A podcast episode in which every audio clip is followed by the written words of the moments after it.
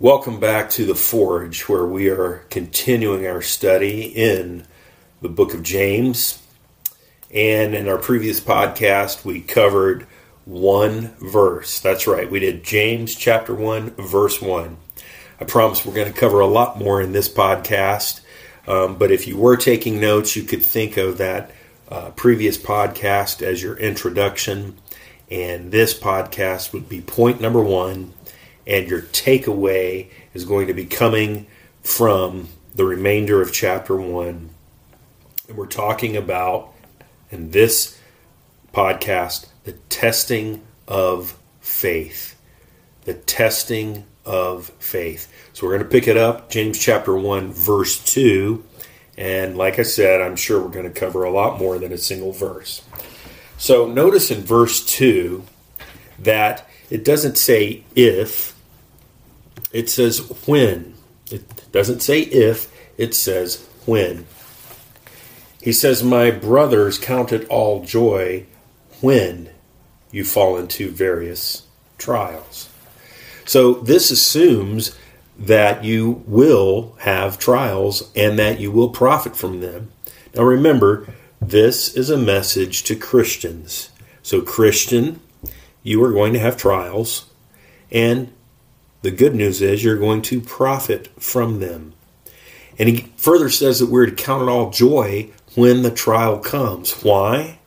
Because the testing of our faith will produce patience. The tough times will teach us to persevere, and we have a guarantee that we will persevere. So, how can a person find joy in trials? We're to see trials as an opportunity for development in us. One of the things that I have said is that I must remember that whatever it is I'm facing, whatever it is I'm going through, that it is for my good and it is for God's glory. I often think about martyrs of the past. A great book that I recommend for you to read Foxe's Book of Martyrs. Foxe's Book of Martyrs. And there's the old original one. And then there's actually a revised edition that has come out. And it has some of the martyrs from the 20th century. And if, if I'm not mistaken, even as late as the early 2000s. You know, it's this attitude, finding the joy in the trials that enabled men and women to go to their deaths for the faith and truly considering it a joy to partake in the sufferings of Christ. It was this attitude that led them to those times of persecution while singing God's praises. so, James 1 verse 2, 3, 4, it lets us know that the trial will work patience in us, and patience will bring a wholeness and a maturity that cannot be gained any other way. I want to read a quote to you. This quote comes from the Bible Knowledge Con- Commentary, and it says, Trials can be faced with joy because infused with faith, perseverance results and if perseverance goes full term, it will develop a thoroughly mature Christian who lacks nothing. I'm learning through the process of a trial that God is sovereign and that God is good. And if there was any other way to produce what He desires to produce in me without the pain of testing, He surely would do it that way. But He knows me. He knows me better than I know myself, and there is no shortcut. The trial must come. And so, you know, I think about Hebrews, the book of Hebrews, another great book in the New Testament. Um, they're all great books, aren't they? The Bible, all 66. Every I feel like every time I, I mention a book of the Bible, I go, oh, this is my favorite book of the Bible. And then I read another one. But truly, whenever when you develop a love for God's word, um, this is what happens to you. You just start going, oh, there's so much truth. It's here, it's there, it's everywhere. You know, there's meat here. But um, to get focused for a second here, in the book of Hebrews, um, Jesus focused upon the joy that was set before him, and he endured the cross. And that's in Hebrews chapter 12, where Jesus focused on the joy that was set before him. And he went so far as the pain of the cross because of that joy.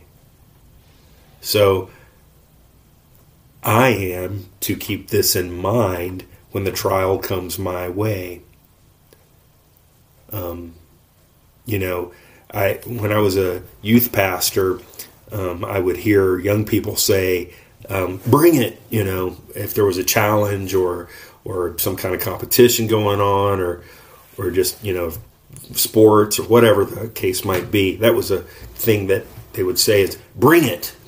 Um, we used to say "Bring it on."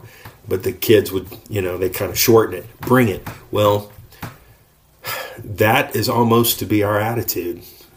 Bring it. Because I know that God is good. I know that God is sovereign. I know that it is for my good and for His glorification. And if it glorifies Him, what can be wrong with that? So, uh, read Second Corinthians chapter 6, verses 6 through 3. Paul instructs us that these trials will lead to purity, understanding, patience, kindness, and love. So you see here already from the onset, we have a harmony between the book of James, we have a harmony in the book of Second Corinthians, and in the book of Hebrews about the joy that comes from trial. And just to be clear here, at the time of this podcast, we are experiencing a um, a COVID nineteen pandemic. That's what we have been told that it is. We've been in this situation now for about a year, wearing masks. Um, practicing social distancing, being told to stay home if we're sick. And this is one place where the church in America um, has honestly been divided. There are fellowships that have said uh, we must comply, we must do what the government tells us to do. God has appointed the government. The scriptures are very clear about that, and um, we are to submit to the government authorities. And then on the other hand, we have folks uh, within Christian uh, Christianity saying, uh, "I will not bow to Caesar. Um, I will continue to have church. We're not going to wear masks. We're going to hug necks and shake hands. We're going to greet our brother with a holy kiss. We're going to come to the Lord's table and partake of the bread and the wine of communion. We are going to come to the waters of baptism. We're going to participate in all these things. We're going to sing. We're going to fellowship because that's what our Lord has commanded us to do. And I'm pretty sure that you could probably tell from my tone and my passion and everything that was coming through there which side of this argument I come down on. Yes, we are to submit to the government authorities. Um, God has established government, God ordained government, and the word tells us that kings and kingdoms rise and fall based upon God. In fact, I would uh, go so far as to say, just like our Lord said, and like the saints of old said, uh, listen, Caesar, the only reason that you are in power is because my heavenly Father has granted it to you to be in power. And if he didn't want you to be in power, you would not be. I'm reminded of Pharaoh, who was raised up by God for the purpose that God would make his name known.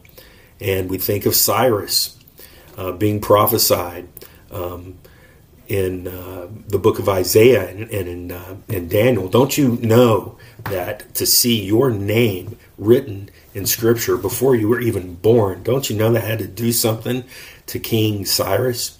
And so we do recognize that God um, appoints uh, those who are in charge, and He has ordained government. Indeed, I would go so far as to say that government is a gift from God. But, and this is huge, I will obey God rather than men. I will only obey my government to the extent that they do not violate God's holy law, his commands. And he has commanded us very clearly that we are to fellowship with one another as Christians. We are to partake in these things, and I will.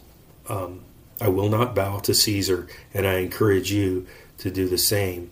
And just um, one of the folks that I listen to, uh, watch regularly, listen to, uh, Dr. James White over at Alpha and Omega Ministries. And one of the questions that I've heard him ask on his program is Are you ready to take care of your pastor? Do you and your elders, do you have something in place to take care of your pastor when the time comes? And you might think, oh, that will never happen in the United States. Friends, you need to wake up. You need to look around. Even in Canada, our neighbor to the north, um, there is a pastor who is currently right now in jail, in jail, because of his refusal to comply. So these are things to be um, concerned about, yes, um, but not worried. Um, and we are to be ready to find the joy there because the trial is coming. Um, and who knows where this thing is going to going to end?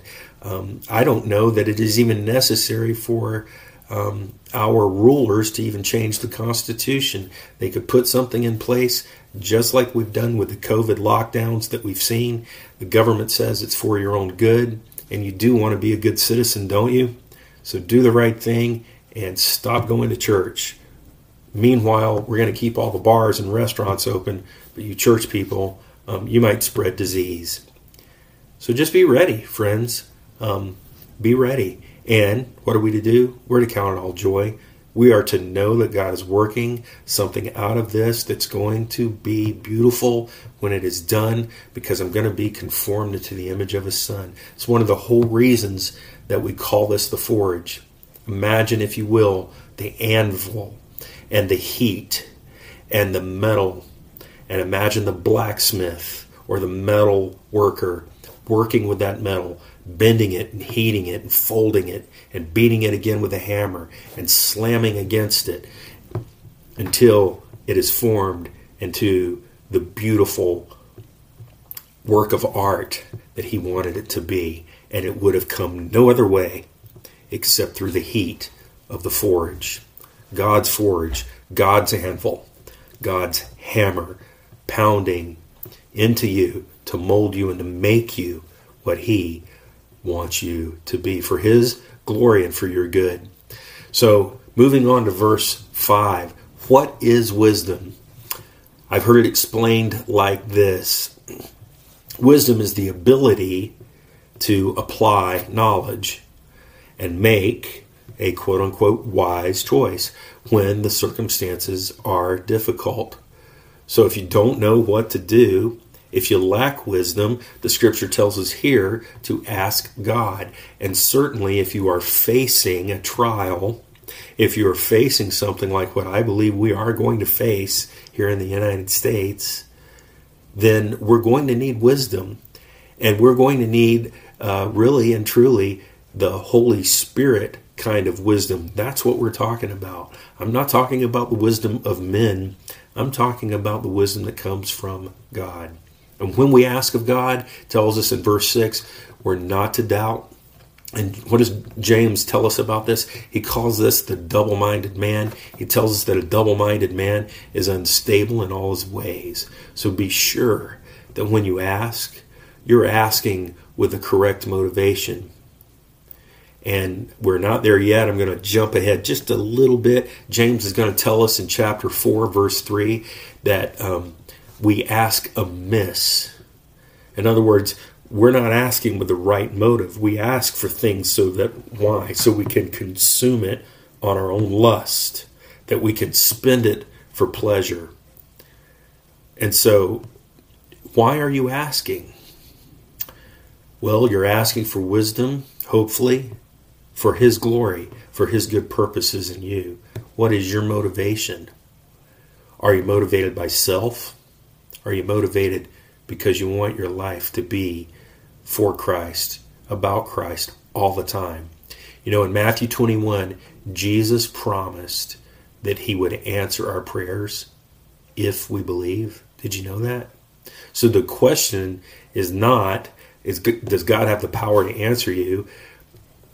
Is God going to answer you? Absolutely, He is. But the question is, are you asking amiss, or are you asking according to His will? His will and not your own.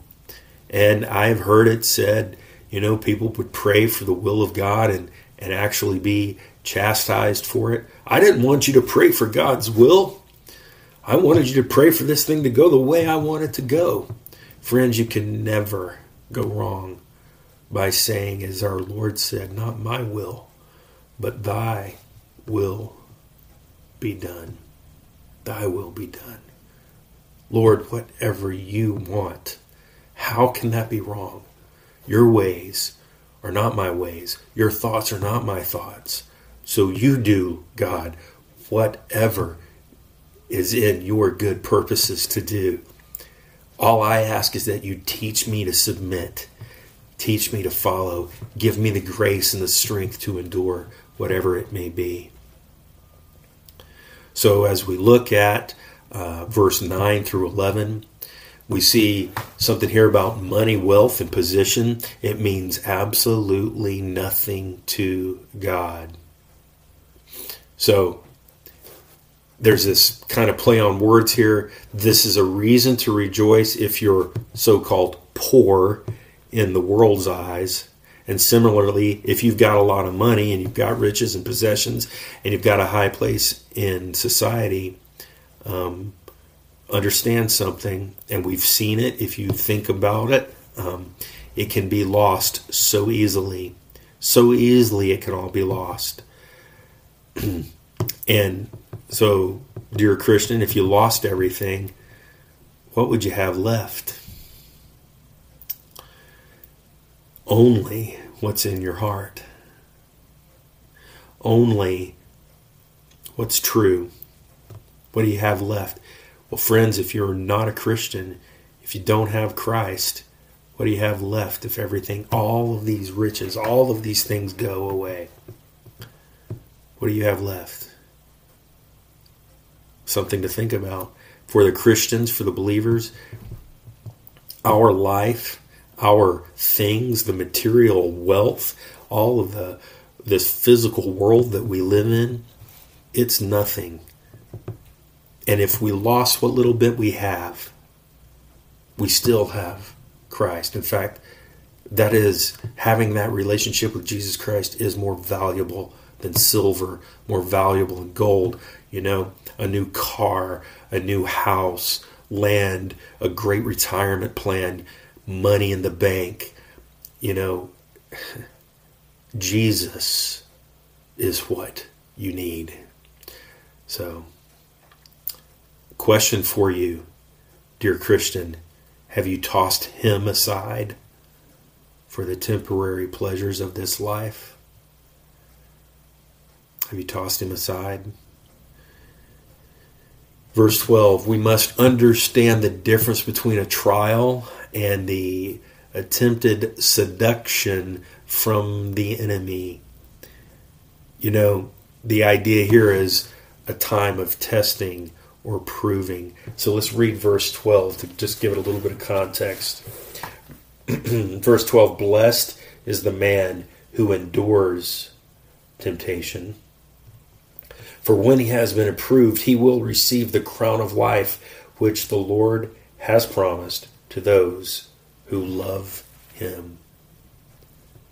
A trial is going to be a test of faith. It's going to be a test of patience and stamina. And guess what? It's usually almost always going to come by suffering. But temptation, on the other hand, begins with an evil thought. It's sometimes generated, and I, I, really do believe this with all my heart. It comes from within my own heart. You know, my heart is deceitfully wicked. And, you know, I've heard, we've all heard, the devil made me do it, or the devil was tempting me, or there was this or there was that, and it was purely from Satan. Friends, I I don't doubt that. Listen, our adversary is like a roaring lion seeking whom he, may, whom he may devour. He is looking to kill you, to steal from you, to destroy you.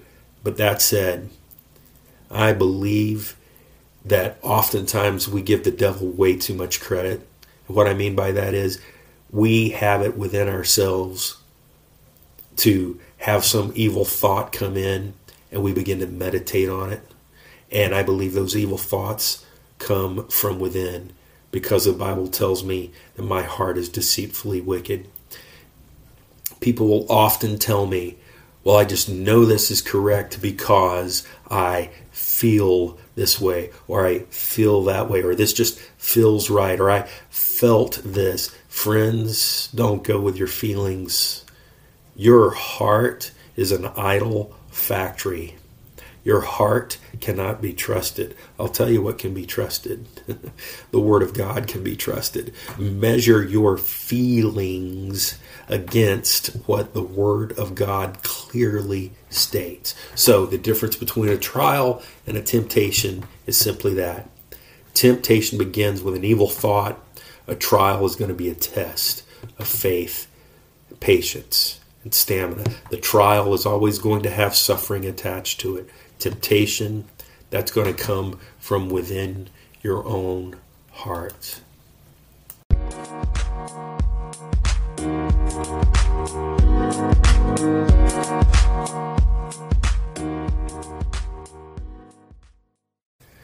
So, in this next segment, I've got about eight minutes left in the podcast. And as I have shared already, I'm trying to keep these podcasts right in the neighborhood of 25 to 30 minutes. Really don't want to go any longer than 30 minutes at this point. So I decided that what I would do was give you a, just a little bit of a taste of where we're heading uh, with verse 13, with James chapter 1, verse 13, which is where we'll pick it up with our next podcast. There's seven steps to sin. Seven steps to sin. And they're drawn out for us here by James. Uh, interesting that I said the word drawn because that's the first thing that James says. He says, first, we're drawn.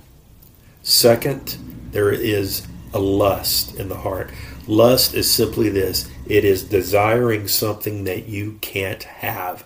Normally, people think of lust uh, is sexual in nature, and certainly it is. Why? Because you're usually wanting something that you can't have. You're not allowed to have that. But lust can really be for anything. Uh, number three, enticed. There's an enticement that happens. Number four, conceived. What? The sin is actually conceived, it's planned, it's in the heart. Number five, then comes the action. Action. I've decided I'm going to do it, and I do it. So I was number one, drawn. Number two, lust in my heart. Number three, enticed. Number four, conceived or planned. Number five, give it action. We're going to do it. Then number six, it becomes full grown. And number seven, the end result is always the same. The end result of sin is always death. Bible tells us in Romans, for the wages of sin is death. But the gift of God is eternal life through Jesus Christ our Lord. Think about that. Wages, something that you earn, something that you have worked for, something where you know if I went to work and and I agreed to a certain salary or a certain dollar amount per hour, and I go and I do that work and I, I get that payment, then that's a wage. That is something that I earned. I worked for it. I gave something up so that I could get paid. So that's what a wage is. The wages of sin is always death. Always death. So guess what? You did it, you earned it, here's your payment. However, there's good news. It says, but the gift of God. What is a gift? It's something that I did not earn. In fact, it was something that somebody just gave me. Think of a present on your birthday, on Christmas, a special occasion, a gift. You didn't pay for it. The minute you try to pay for it or you try to help out with the payment, oh, you shouldn't have spent that much money on me. Here, let me give you a little bit of money toward that gift. Well, guess what? It's no longer a gift, then, is it? No, because now I'm trying to pay for it. So a gift is free. Included in that definition of that word gift is the understanding that it's free. It's a free gift for you. Like a salesman might say, Hey, I've got a free gift for you. Isn't that amazing? Wages, something I earn, but the gift of God is eternal life through Jesus Christ our Lord. So there you have it seven steps to sin. We're also going to bring out the point that, you know, a test from God does not provoke you to evil. A test from God does not provoke you to evil. A test from God builds the strength, it builds the stamina, and it always is going to include some form of suffering. You are going to give up something that you so dearly love or want to cling to or want to hold on to. So I hope that's kind of got you interested in where we're going. There's a lot more coming as we're going to finish up chapter one and get into chapter two. Remember the takeaway for this chapter, for James chapter one. The takeaway is anybody? Anybody? It is the testing of our faith. The testing of our faith. With that said, I hope this is a blessing to you. I hope that you found encouragement here as we continue to study God's Word verse by verse, chapter by chapter.